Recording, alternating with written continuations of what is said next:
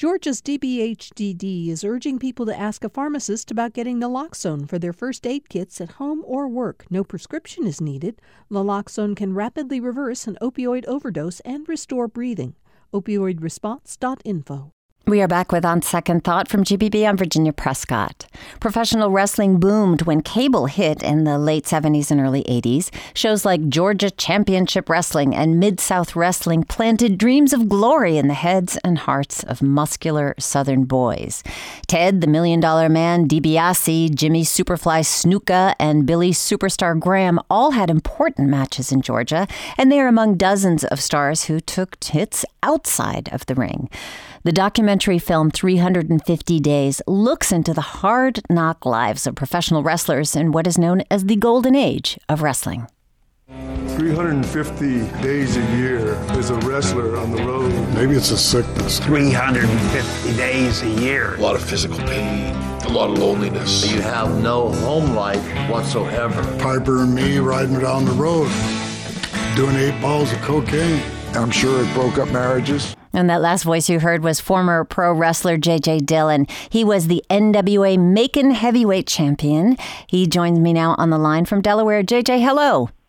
Uh, good morning, Virginia. Good morning. And also with us, Darren Antola. He's creator and executive producer of 350 Days. He's joining me from NPR in New York. Hello there, Darren. Good morning, Virginia. Thank you very much for having me on. Much Well, appreciated. Thanks for being here. JJ, we just heard a little bit from that documentary. More than a film to you, but your life. So what what comes to mind when you hear 350 days? Well, it immediately reminds me of what makes the world of professional wrestling unique uh, as compared to to anything else, whether it's basketball, baseball. Um, when you look at all, racing, they all have they're all seasonal. They have a season and then they have a downtime. And professional wrestling is really uh, 365 days out of the year, which which makes it quite unique. And it was uh, a big part of my life uh, for well over half a century. Well, it doesn't leave a lot of time for family and friends. Darren, you talked to nearly 80 wrestlers f- from the time. About half of those made it into the movie. Uh, one says wrestling was one thing, living the life was another. Are there any stories about life on the road that stand out for you? Oh, there's, there's just so many of them. Uh, I don't even know where to begin, but I will say uh, Greg Valentine had some really great stories, and, and J.J. Dillon had some really, really great stuff. And he says it, it captured our lives like no other documentary, so that really meant a lot to me. But to answer your question, uh, superstar Billy Graham's story was pretty interesting. How this girl saved his life, and his liver went bad, and it was just brings tears to your eyes. Yeah, uh, he was. He got hepatitis C, maybe from being in the ring with this. Part of the theatrics was slitting their foreheads with blood, so blood would be running down, which is part of the whole story here about the theatrical and and the performance aspect of this. And of course, not everybody in the biz becomes The Rock. We hear in the film that some wrestlers got paid only $30 a day, healthcare benefits non existent. Here's Million Dollar Man Ted DiBiase. I think about driving to Greenwood and Greenville, Mississippi, and wrestling in front of 100 people, in front of 100 people, and then getting in a car and driving 300 miles, and and uh, and some of those nights not having enough money to even eat at McDonald's. We would go and buy a loaf of bread and you know bologna. We call it bologna blowouts. We'd get some flea bag hotel and you know with two beds and we take the mattresses off the bed and uh, four guys and flip a coin to see who had to sleep on the hard box spring or who got the mattress. That's some tough, tough going there. JJ, for you, 350 days on the road, living like that, driving from match to match. What did that mean for a family life or any kind of leisure time at all for you? Well, you had to have a special family that understood that this was uh, your passion and that involved uh, you making sacrifices, but also involved your family making sacrifices in terms of time away from home and um, you know you're hearing things um, like with just listening to Ted that you know, it what people think of wrestling as turning on a television and seeing you on TV and right away making the assumption that oh, you're on TV, that means that you're a huge star and that you're an extremely wealthy man, um, which was not true. And some people uh, that were in the business took that perception of stardom and the fact that they drove big cars and what have you and lived in big homes and that there were people who spent every dollar that they ever earned trying to live up to that uh, image, and when it was all over, ended up with nothing. So it, the the business could be could be very cruel and unforgiving, but at the same time extremely rewarding. It just mm. uh, it's it's like for me as a 16 year old kid from New Jersey, I discovered professional wrestling and dreamed that maybe someday, because I used to go to Madison Square Garden and I'd see Argentina Rocca and, and Dr. Jerry Graham and Eddie Graham and and all and Haystacks Calhoun, Chief Big Heart, all these bigger than life uh, characters, and someday dreamed that maybe I could step into the ring in Madison Square Garden, which was a reality that that came true for me uh, years later. Hmm.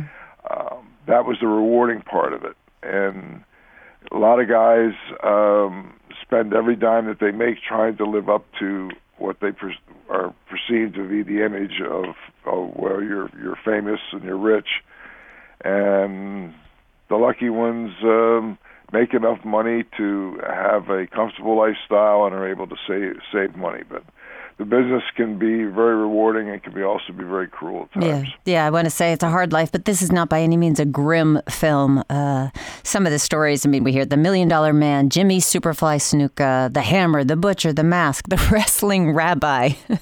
I mean, this is a film about the people behind these played up personalities and really the shtick. Darren, what did those personas bring to professional wrestling? Well, wrestling will never be the same, in my opinion, as it was in the 70s and 80s. It just seemed like everybody was truly special. And these guys are real athletes today, don't get me wrong, but everybody I talk to, like whenever I mention the movie, they say, oh, that's when wrestling was wrestling. I mean, I can't even keep track how many times I hear that. And uh, all these guys were, were really, truly special in their own way. They had their own characters, like uh, Greg Valentine, real serious wrestler, and you have, you know, different people like Wendy, who's a great wrestler as well, and Paul Orndorff, like they, they all have something special. It's just hard to say which one of them is. Every one of them brings something to the table in 350 days. I mean, we we have never before seen photographs from around the world.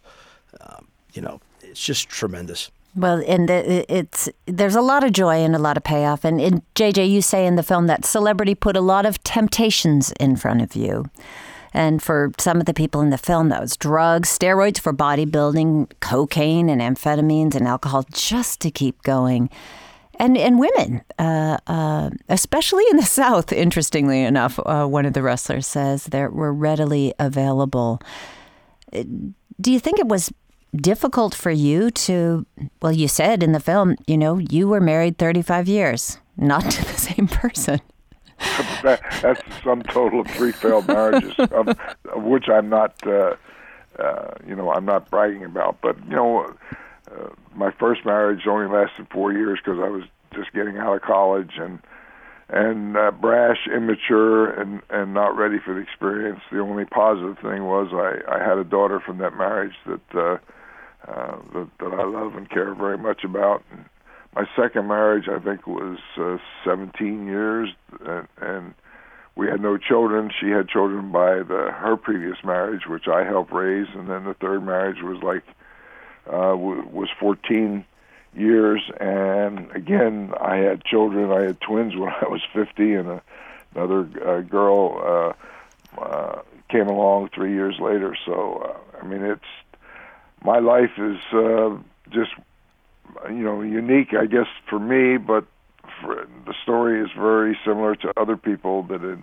fell in love with professional wrestling and had it be their chosen career. And for me, I was fortunate to always make a a decent living. Um, got a chance to go places and travel the world where I would not have otherwise.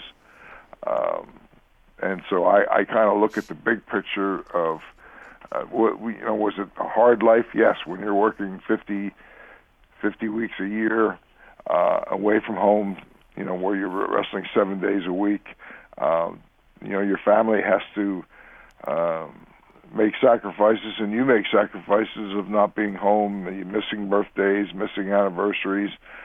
Um, but the wrestling business is very demanding, and yet, you know, I look back. I'm I'm 77 years old now, and I spent uh, well over half a century full time in this business, and I have to say, in all honesty, that uh, I don't regret a moment of it. I wouldn't mm-hmm. change anything because, like I say, all the places in the world that I got to go, all the people that I met along the way, and just the camaraderie of other people that also chose the same profession.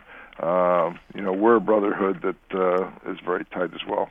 J.J. Dillon there. He's a former pro wrestler and one of those from the documentary film 350 Days. And that's how many days a year wrestlers often spend on the road.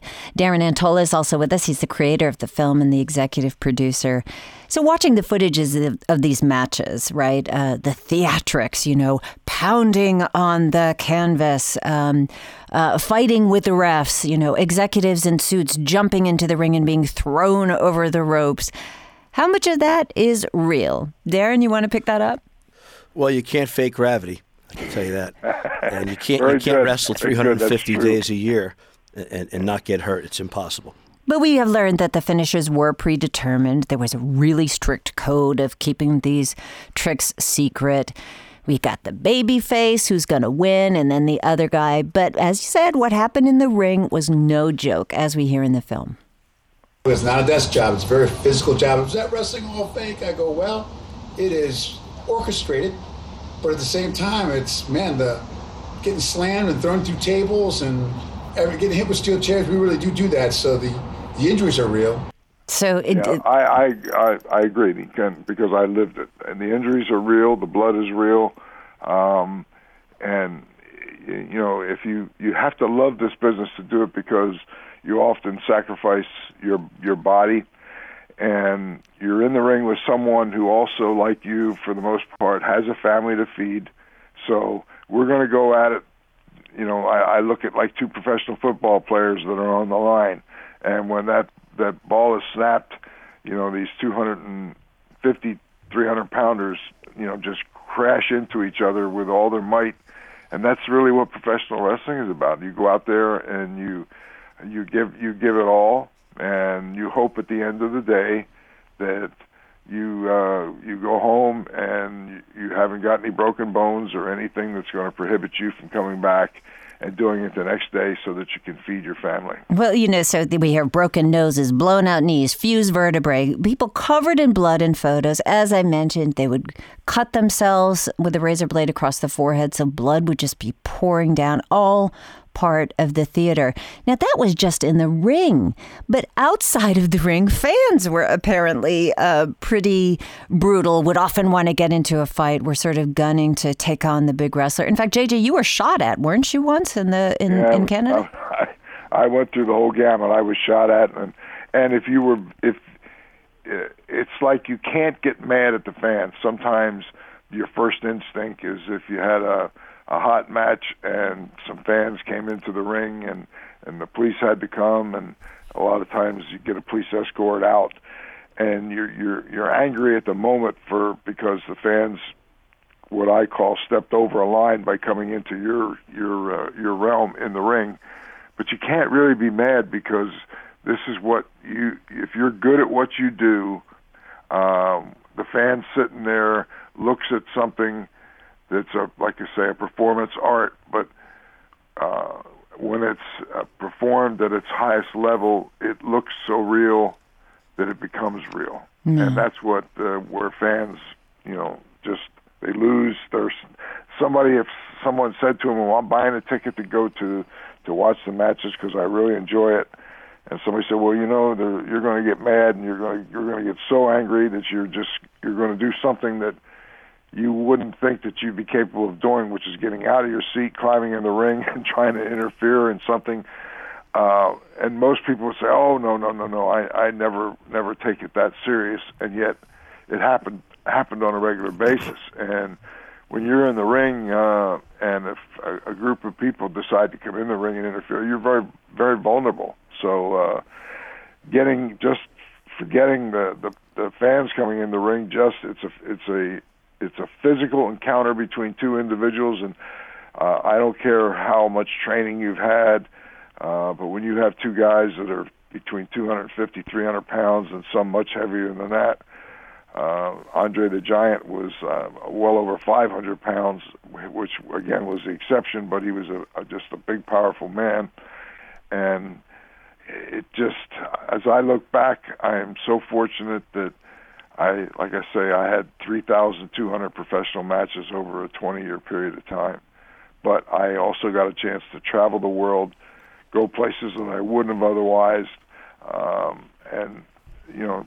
Darren, Darren forgive me. See Madison Square Garden. Dreamed that someday I I would hopefully be there and, and got to live that dream too. Go to Japan, go to Australia where I lived for a year and wrestled. So I I have nothing but but but good memories. JJ, and thank you for that. Um, sorry to interrupt, but we just have a minute left. And I wanted to ask Darren I mean, the, the 70s and 80s, this was a pretty gritty era for wrestling. Uh, now people get drug tested regularly. Um, are there more protections for wrestlers against these kind of injuries and fans? Well, yeah, I mean, there's, there's, as, as the sport as the sport evolved, I mean, testing came. Vince McMahon made a lot of test of it. You know, things. There's no more razor blade jobs like that anymore because of hepatitis. But yeah, absolutely, there's, it's changed for me. It'll never be like it was, and uh, just don't miss out. You can watch it now on iTunes, Amazon, and on-demand cable. Please don't miss 350 days. This is going to really be something special to you. Yeah, Hulk and Darren, I was I was uh, privileged that you uh, included me in that documentary, and it really, I would encourage anyone who's even a uh, not even sure that they're a wrestling fan, you watch it. It's uh, it, it rolls into the lives of um, of top people in the industry, and you hear their personal stories. And I think it's a it's a wonderful documentary. Yeah, it's a real human story thank there, and I want so to thank JJ, you both for being involved. Thank you.